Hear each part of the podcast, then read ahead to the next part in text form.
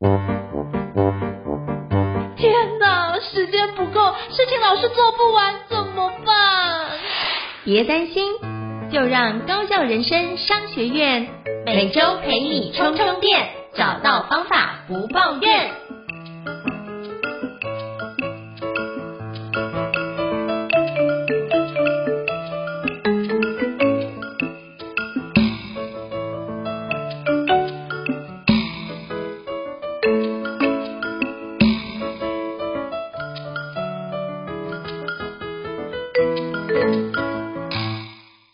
老师，请问一下，我们今天要聊什么样的主题呢？今天呢，我们想跟大家聊一个题目，就是在我们工作或者生活的过程当中，难免会遇到某些情况，我们已经无论是身体或者是心理，已经觉得非常疲倦、非常疲累了。但是呢，呃，相信听我们节目的朋友，应该都是挂念着工作，很想要提高自己的生产力。那当自己疲倦、疲累的时候，说不定心里是非常焦虑的，想说这时候应该怎么办呢？今天我们这一集就想跟大家来聊聊看，当我们觉得自己很疲倦的时候，我跟应成老师可能会用什么方法让自己去恢复，或怎么怎么面对这种自己已经无法控制的，无论身体或心理就已经达到了非常疲倦的状态的时候，我们会采取什么样的方式行动，让自己走过这段疲倦期？不知道应成老师会不会遇到这样的情况呢？我自己其实还蛮常有这样的情况出现的，就是有时候是心理，有时候是身体。像最近呢，蛮常出现的，也蛮常出现的。有时候可能是不小心让自己太过忙碌、太过操劳，嗯、或者可能在跟孩子或家人之间，有时候不小心，大家家人就轮流传染生病。所以呢，像最近就连续生了好几个这个大病，然后常常就觉得身体处在一个非常疲倦，然后甚至脑袋也都动不了的这个情况。我觉得在这样的情况里面呢，早期的时候，第一时间我会觉得。很担心，会觉得很焦虑。比如说，工作上还有这个跟合作者在执行专案的过程中，已经可能到了中间的阶段、最后的阶段，或者接下来几天就是有一个很重要的期限需要完成，但是自己却生病了。然后，而且这个自己也控制不了，因为身体就已经是非常疲劳，然后头都很痛了。这可能冥想什么都没有用，因为就是生病了。早期呢，我的反应方法就是说。不行，我要赶快去吃药，然后赶快看医生，想办法，希望我半天之后我就要赶快好起来，或者说稍微好一点点，我希望自己赶快回到工作上，然后把这个专案进度赶快往前推进。但是啊，我自己后来发现，当我这样子做的时候，其实有时候常常会变成一个恶性循环，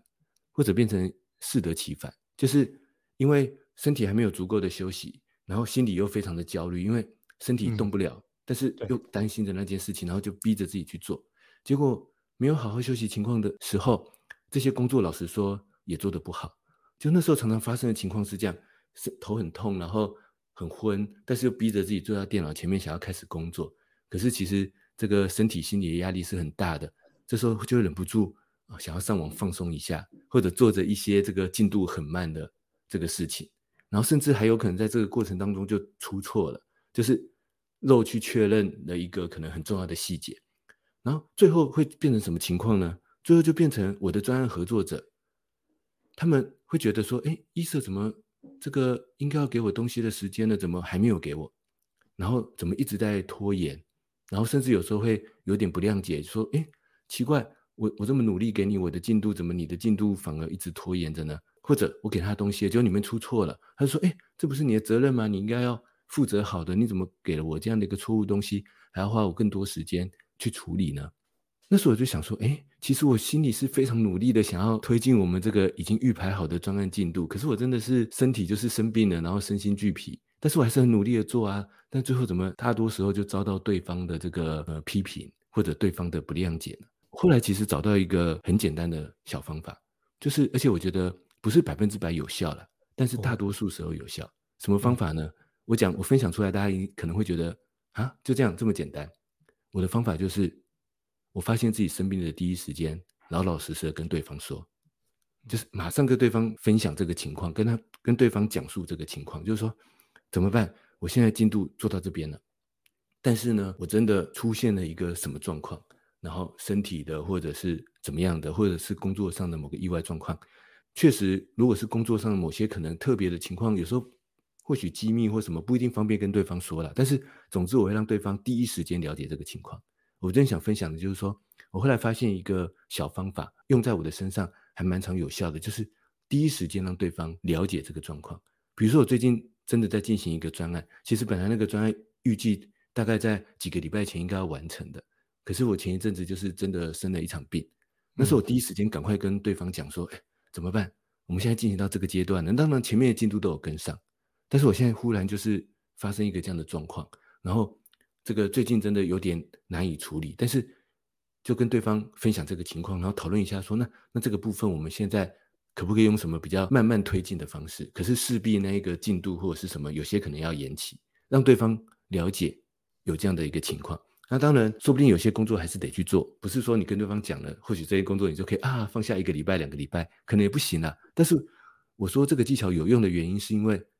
哦，对方知道原来是这个原因，所以呢，一社可能会晚个一两天，把这些原本要预计好的东西提供给我，但是他知道我还在努力的、慢慢的推进它，那这样我自己的心理压力也会比较低。然后甚至如果是好的合作伙伴。啊，就是呃，也不能说其他合作伙伴不好，就是说，在这个过程中，如果是可以互相体谅的合作伙伴，有时候就会说，哎，这部分或许有些原本分配的工作，可能可以稍微调整一下，但是我还是还是必须做一些事情，让它慢慢的往前推进，在在我可行的这个情况底下，所以我后来发现，就是说，无论是身体的疲累或心理的疲累啊，我觉得一个简单，然后我觉得其实会有一点效用的小技巧，就是说，不如我们第一时间开诚布公跟对方讨论这个情况。我不知道这个方法是不是对其他朋友也有效，或许等一下可以听听看应成老师的回馈。但我自己后来采用了这个方式之后，我觉得，哎，反而可以跟专业的合作者，或者是呃要做不同的工作上的这个合作者，会有一个比较好的顺畅的沟通流程，不会说我不知道他怎么了，那怎么一直都东西不给我，或者是给了我很多这个感觉有点草率、乱七八糟的东西，把自己的某些很关键的情况去跟对方这个分享，这是我自己后来学会的一个小小经验。我不确定它是不是对所有的人都有效，但是把这个真实的经验来跟大家做分享。那不知道胤丞老师有没有出现这样的例子？然后这时候你会怎么样去应对呢？我觉得我第一个时间会做的跟胤丞老师所做的其实差不多，就是先让伙伴知道我目前这边有一些情况，比如说之前我就有遇过，可能要交个东西，可是突然临时没办法交，因为刚好孩子生病。我知道我刚刚说我今天。本来要预录，比如说什么样的一个会议或影片，但我今天因为要照顾孩子，可能没办法，所以就可能要跟你说声抱歉，跟你改一个时间。所以我觉得，就是当发生的当下，我就要赶快去做这样子一个紧急的应变。再就是这一点是很重要，就是让对方知道你目前是没办法的。我觉得当对方能够理解这件事情的时候，其实我们内心的压力就会瞬间小非常多。因为我们就不用担心说，那对方没有达到对方的要求，会不会对方就会对我们有什么样的指责啊？会不会有什么样的一个生气啊？很多我们不可预期的情况会不会出现？那就会很多时候我们觉得这件事情不可预期，就会开始想象最坏的情况，或是把那些很坏的情况不断的放大。然后你就觉得，当遇到这种情况，我身体又没办法做，这样是怎么办呢？然后就一直焦虑在那个环节。结果因为焦虑，所以你更没有办法好好的休息。所以我觉得像。刚刚胤丞老师提到，就是我觉得非常认同，就是先第一时间让伙伴知道这件事情。如果伙伴可以帮我们推进，那他就说好，没关系，这个是我来，那他就可以去 take care 这件事情。那如果他觉得这个环节，嗯、还是需要你的协助，可不可以把某些工作我们先先提早先给你或给他，然后把一些东西交接一下，有没有什么东西可以晚一点做？其实不会影响的。或者是那如果有一些东西没办法晚做。能不能请其他的伙伴来给予协助？那我觉得就可以找出一些方法来帮助我们去做这样的一个厘清哦。那我想要就是延伸的一点是，当我们跟对方讲完之后，那接下来就是我们可能需要一点好好休息的一个状态。那我会发觉，当我之前有很疲倦的时候，或者很累的时候，我发觉如果单纯睡觉这件事情，其实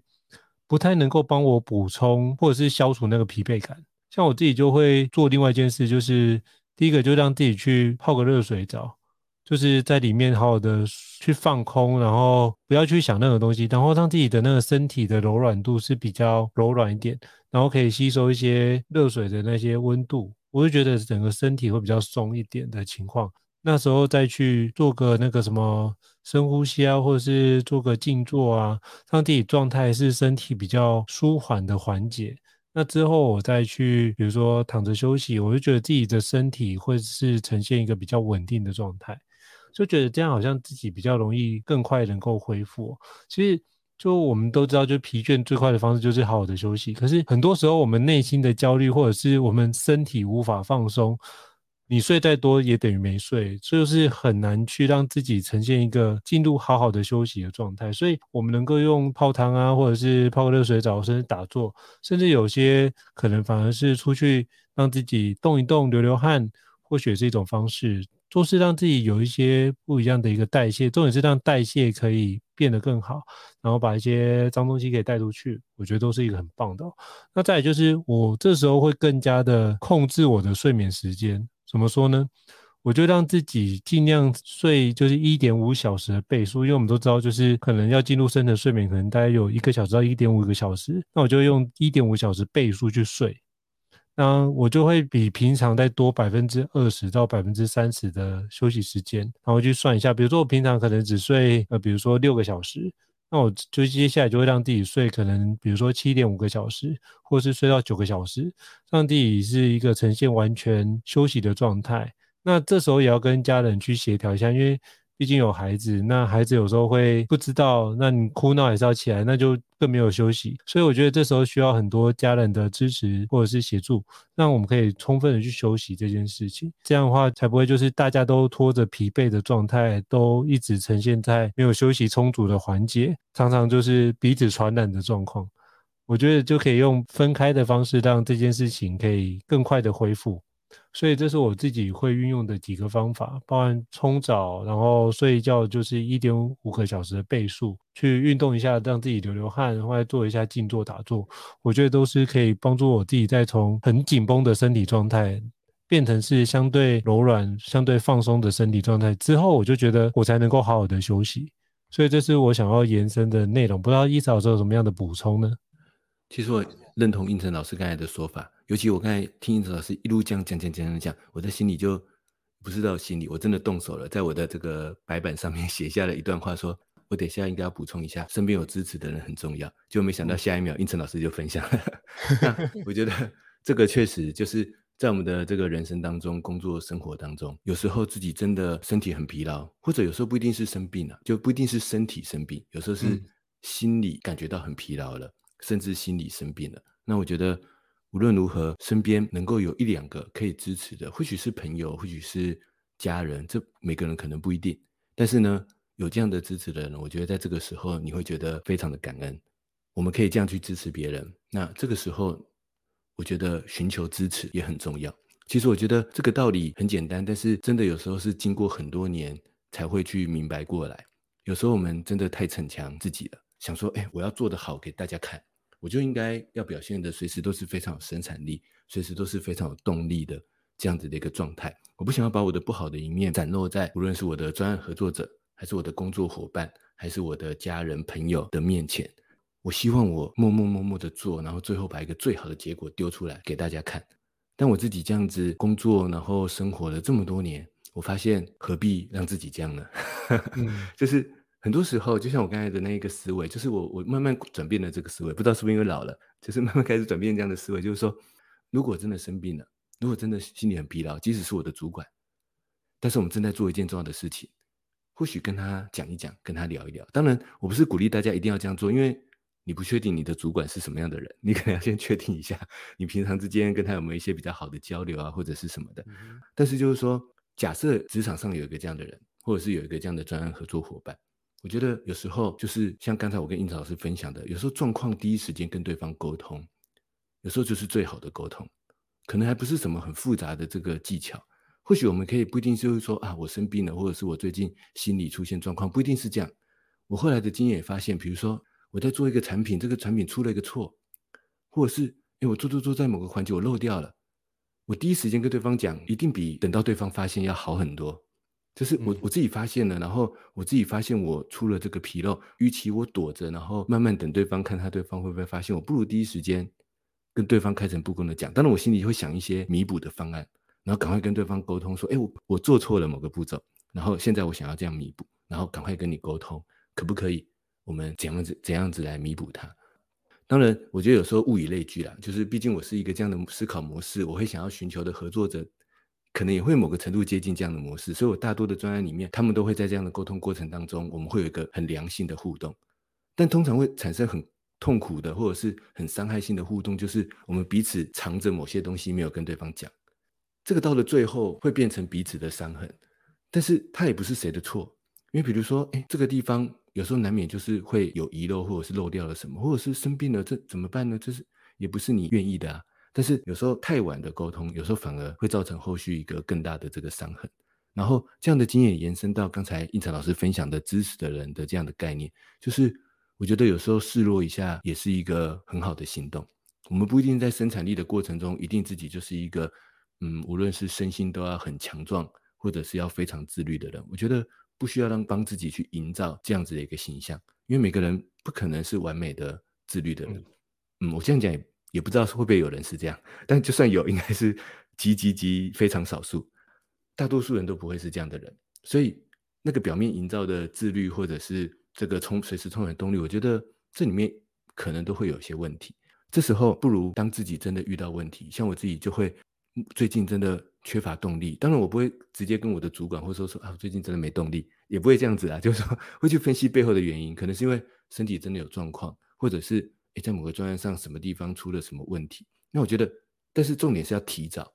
不是说等到最后，然后很早我们就知道问题，然后一直拖拖拖拖到最后才讲。那这时候。别人也很难支持我们。我觉得在我自己一发现的时候，然后而且我发现这个情况，我自己不知道怎么解决，暂时无法解决的时候，我觉得帮自己寻求一些支持。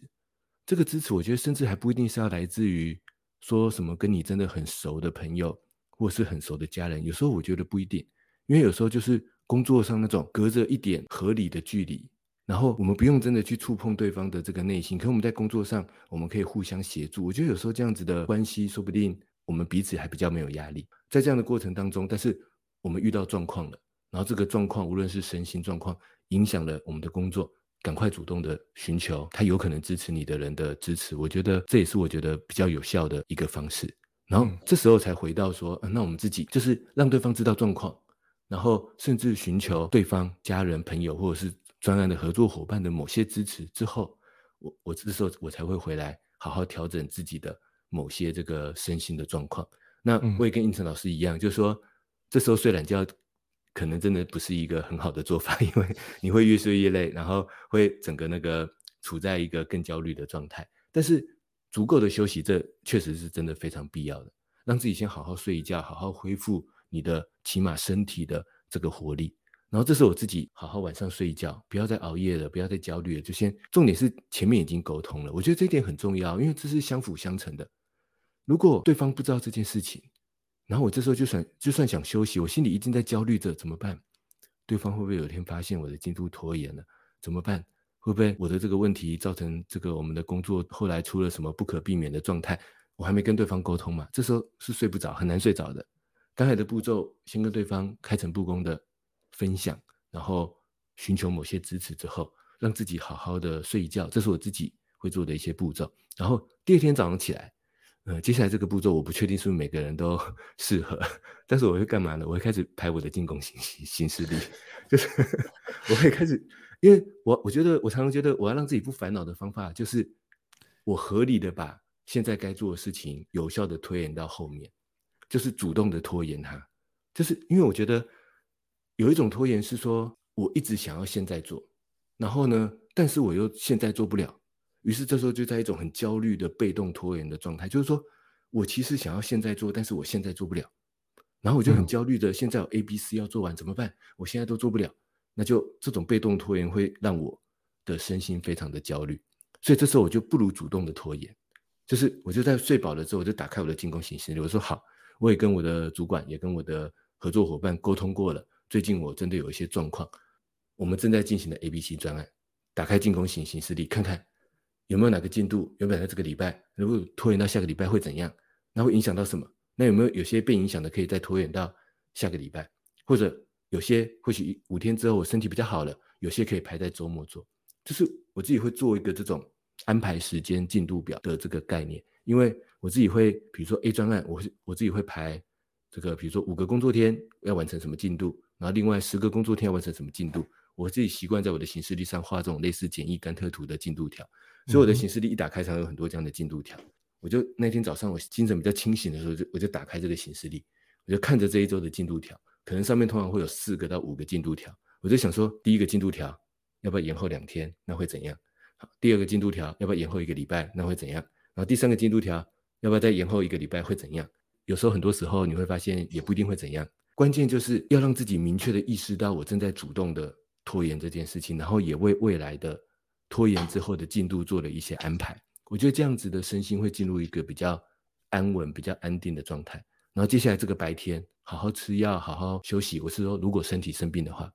那如果心体很疲劳，我们就可能做一些运动，然后让自己今天真的好好放松一下。可是我觉得我自己会在前面先做一个这样的安排，因为我觉得这样子才会让我的身心真正的有效的放下来。那这是我对应成老师刚才这一段分享的一个补充。不知道应成老师有没有什么想要回馈的地方？还是觉得这样太苦了？不会不会，因为我刚刚看到你讲的时候，我就打了几个字，叫做接纳自己并降低标准。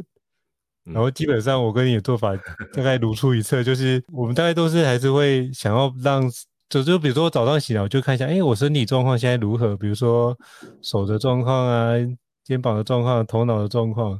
如果可以的话，我就会起来去 review 一下我哪些东西可以往前进。就算是一个很小的动作，比如说就要回一封 email，我也觉得我自己在前进中。所以我觉得我会是接纳自己，并降低，就是就是原本可能是比如说上午要做个五件事，我可能就降低标准，是不是能够完成一件就好？就是我还是会让自己去前进，因为我们不可能去说恢复到身体。百分之百的状态才去前进，这是不太可能的。可是应该都可以恢复到一定是我们觉得相对舒服的状态再去前进。如果你要恢复到百分之百状态再去前进，你可能很难达到那状态。就很像我们都常会讲说，我们希望有一个完整的空档的时间帮助我们去做某件事情，基本上也做不到。所以我觉得这样的一个完美期待，我们必须先放下。然后接纳自己，哎，我们现在有多少力气？有比原来好，哎，好，表示身体在恢复当中，很好，这是一个好的讯讯号。那我们会不会用这个角度去看？那我能不能把原先落后的一些进度可以往前多做一点点就好？我觉得重点是，当我们觉得身体不舒服，然后事情又没做好，我们会觉得我们自己失控，就是 out of control。我们觉得我们无法照着我们原先预期计划这样子往前走。那我觉得休息是必要的。那透过休息，我们是要把我那个主导权拿回来。所以不管是刚刚伊嫂老师所提到，我们主动拖延，就是告诉自己，哎，现在不要想了；或者是我们之前有讨论过，就是睡觉前把你要做的待办清单先写下来，都是强迫自己去关机，然后主动的去把那个掌控权掌握好，而且主动告知自己这个时候要关机。所以我觉得那个掌握那个主动权掌握回来。那是一个非常重要。当我们觉得啊，我现在都没办法转换变成，哎，原来我可以，哎，就跟我们之前聊到的那个感觉一样，就是你会开始有一些新的动力去做，然后透过那个新的动力，在身体恢复的时候，你会发现，哎，我现在可能做二十分，就身体恢复好一点的时候，我现在可以做二十五分，可以做三十分，你慢慢就会更有信心达到原来的水平或原来的状态。所以我觉得那就可以让自己循序渐进做一个类似软开机的动作，但是那个开机并不是一个很急速就马上进入原先的心流的工作状态，而是一个用一个比较缓的方式去让自己的灵魂可以跟上，就是哦，没关系，我这次就慢慢来。所以我觉得这时候内心告诉自己慢慢来没关系，我觉得这是一个很重要的一个概念，就是不要强迫自己要马上进入以前的状态。而是我们能够接纳自己，就是我们那些我早有往前进都是一件好事，所以我觉得这时候的那个原子习惯里面的两分钟法则就非常好用。没关系，我今天要看书，没关系，我看个一页两页都很好，就从那个地方重新锻炼起来。所以我觉得生病并不可耻，因为我们两个也有时候我们在录 podcast 就说，哎，我们比如说有时候我就说，一手今天不太舒服，我们会不会改天录？或者是我们今天最近刚上完课，我觉得我今天超疲倦的，我们会改天录？我们两个也有时候会有这样的情况出现，这就是人生，我们不可能就是全部都照着我们进化走。可是就是因为有这些一些无常的状态发生，可是我们还是持续能够让自己有所前进。我觉得那样的前进才是难能可贵，以及那样的前进才是我们对于我们坚持的点，到底是在坚持什么这件事，会有更清楚的认识。我们会从里面找到新的意义，找到我们对这件事的价值，或对于我们自己的价值。我觉得这件事情会在那个当下会得到很多的一些体现，或更多的一个深刻的体悟。其实我们现在在录这一集，我们两个都觉得哇，我们都有一些类似这样的一个疲倦状态，可是。不管如何，我们还是期待透过我们两个的分享，可以梳理出或整理出一些概念，不只是针对就是听众们的分享，我们其实也是在跟自己做对话，跟彼此做对话。那对话完之后，哎，如果真的觉得累，我能不能就直接照着我跟伊瑟老师所分享的内容，我们就做做看嘛？我们就把它写下来啊，焦虑也没用，那就先整理出来，写下来，然后就去好好的休息。那接下来明天的事情明天再处理，好像也不失是一种方式。起码我觉得对话完之后，我自己内心有比较稳定。有一点就是，哦，原来不是世界只有我是这样子。我觉得这一点是一个非常重要、很很有趣的概念，就是我们常常都觉得这个世界没有人了解我们，或者是我们这个世界没有人理解我受的苦难。但其实很多时候，只要我们愿意分享出来。就发现哦，原来你也会遇到这件事情哦，真的哦，就你比我以前还惨烈哦，哦，对，就类似有一种，但不是说比较，或是就是落井下石。可是当我们去听到我们不是孤岛的时候，不是一个孤独一个人，我觉得那个那样的焦虑或是那样的疲倦感，其实就有一种被责任分担的感觉。就觉得哦，我原来没那么重，一个人知道，哎，两个人知道，我就觉得那原来的压力，比如说有十个伙伴知道，哎，原来十个都遇到这件事，我心里面压力就除以十。虽然说对方没有感觉到那个重量，可是我就觉得，对我都有这一步，我就把它处理死，忽然发现那重量轻好多哦。那我觉得轻很多之后，我心里面也觉得舒服一下。所以我觉得有时候跟伙伴们对话聊聊，就发现哦，原来你有这样的困扰哦，我没想到你也会有这样疲倦的状态。我本来想说，哇，你都是一个非常高效的人，原来你也会疲倦。我说，对啊，我也是人啊，是人都一样遇到一样的情况，所以我们就自在接受。可是，就很多时候的考验也会在那个地方，机会也会在那个地方，所以我们可以多多看一下，就是身体给我们的一些警讯，或需要我们休息嘛。那休息完，我们就接下来就是往自己的面向去走。那我觉得人生很长。你可以这样想，那也可以想成人生很短。可是不管怎么想，基本上，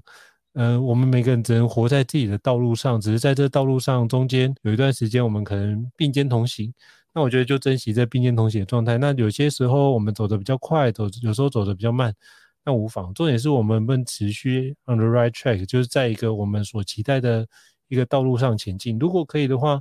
那我觉得好像那个快或慢，或是进度的。提前或进度的落后，好像就没有那么的让我们焦虑，所以我觉得可以换个角度想，不是陷入在那个事件当中，而是我能不能在刚好这样的一个机会点慢下来，让自己的灵魂跟自己的身体跟上，然后去思考一下，在这个时间点或在这个状态里面，对我们跟对彼此哪个地方是比较好的，我们就可以从那个地方开始出发。那出发之后，当自己状态调整好、恢复了，我们就可以有更好的方式去做呈现。所以这是我想要根据刚刚伊瑟老师的一个回馈之后再去 echo 的一些点。那不知道伊瑟老师有什么样的一个建议呢？英成老师泄露了我们这一题的这个背景，就是我们会聊这个题目，是因为我们最近确实这个身体、心理都有某种这个可能是生病啊或疲倦的这样的状态。那我们就想跟大家聊聊看，我们会想要怎么处理，我们会怎么应对。我想要延伸补充的一个点，就是在这样子的过程中啊，我也觉得说，嗯、呃，休息很重要，但休息之后让自己有一些推进，有一些前进，像原子习惯那样，一步一步的，还是有一些进度，我觉得也真的蛮重要的。要不然，假设一段时间之后回来，那时候可能是一个更焦虑，甚至很难回来的这个状态。但是我自己倒是有一个不同的想法，就是而且跟也跟英子老师有点像，但是又有点不一样。比如说，在这种时候啊，我反而会刻意的放下那些，比如说邮件即时通的那些琐碎的事情。当然，前提是你的工作可以一定程度放下的时候。然后这时候我反而会优先去做那些我真的觉得对自己，或者是我对这个专案很有认同、很有兴趣，也觉得它很有价值的产品那个专案当中的一个小成果。我反而会让自己生病的身体，然后足够的休息之后，或许今天有一两个小时还有一点活力，可以做些什么的这个状态，我这一两个小时我会优先拿来做那一个我有兴趣，然后我也觉得它对我或者是对。我想认同的某个族群、某些人有价值的那个专案的其中一个关键小成果，我就反而会刻意花时间去推进这件事情。我举两个真实的例子，一个就像今天晚上录 Podcast，其实我今天白天已经休息了很长一段时间了，就是需要充足的休息。那时候我没有在，就是为什么还是跟应成老师来录这一集呢？因为就是觉得我们的两人对谈。希望我能够在每个礼拜，我们的两人对谈都能够有一些对于时间管理，有一些其中当中很多隐而不显，大家要关注、大家要焦虑的问题，我们可以持续的去做这个分享。那我觉得这对我来讲，我很有兴趣，而且我也很认同它的价值。所以呢，这件事情我就会用我今天为他留下来的很多休息、很多方法之后留下来的这个精力，我优先做这件事情。那其他我就先放下，或者其他累的时候，如果还是想做点事情，就做一点点。但是我先把我仅有的最大的精力先来做，我觉得最有兴趣、最有价值的那件事。那这也让我延伸到我印象中，我之前做过一本书，然后做这个书的产品的时候呢，也遇到了一个这个生病的时候，然后那时候就请假了好几天在家里。那这时候可能那些很多行政事务啊、校稿啊、很多这个做书的工作流程没有办法推进，但是那几天呢，我很专心做一件事情。就是我用我每天仅有的精力去想，这本书可以增加什么图像的内容，让读者会觉得这本书更好读呢？我那时候一直在想这件事情，我就利用我仅有的精力一直去想这件事情，然后甚至就是躺在沙发或什么就画一下我的一些想象。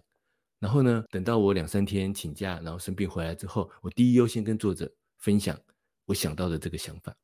那作者当然第一个。他在前几天就已经知道我的状况了，因为就是我刚才说的嘛，开诚布公跟对方分享。可是当我休息回来之后，我给了他一个，他也觉得很有趣，他也觉得很有意思的一个新东西。然后他也会觉得，哎，因为这样做，我们现在接下来这个专案这个产品或许要延期了，而且因为我又多拖了几天嘛。但是呢，他之后会变得更好。因为时间管理，我觉得很多时候真的跟时间的多多少少啊，是不是及时，有时候当然不是说完全没有关系，但更有关系的可能是。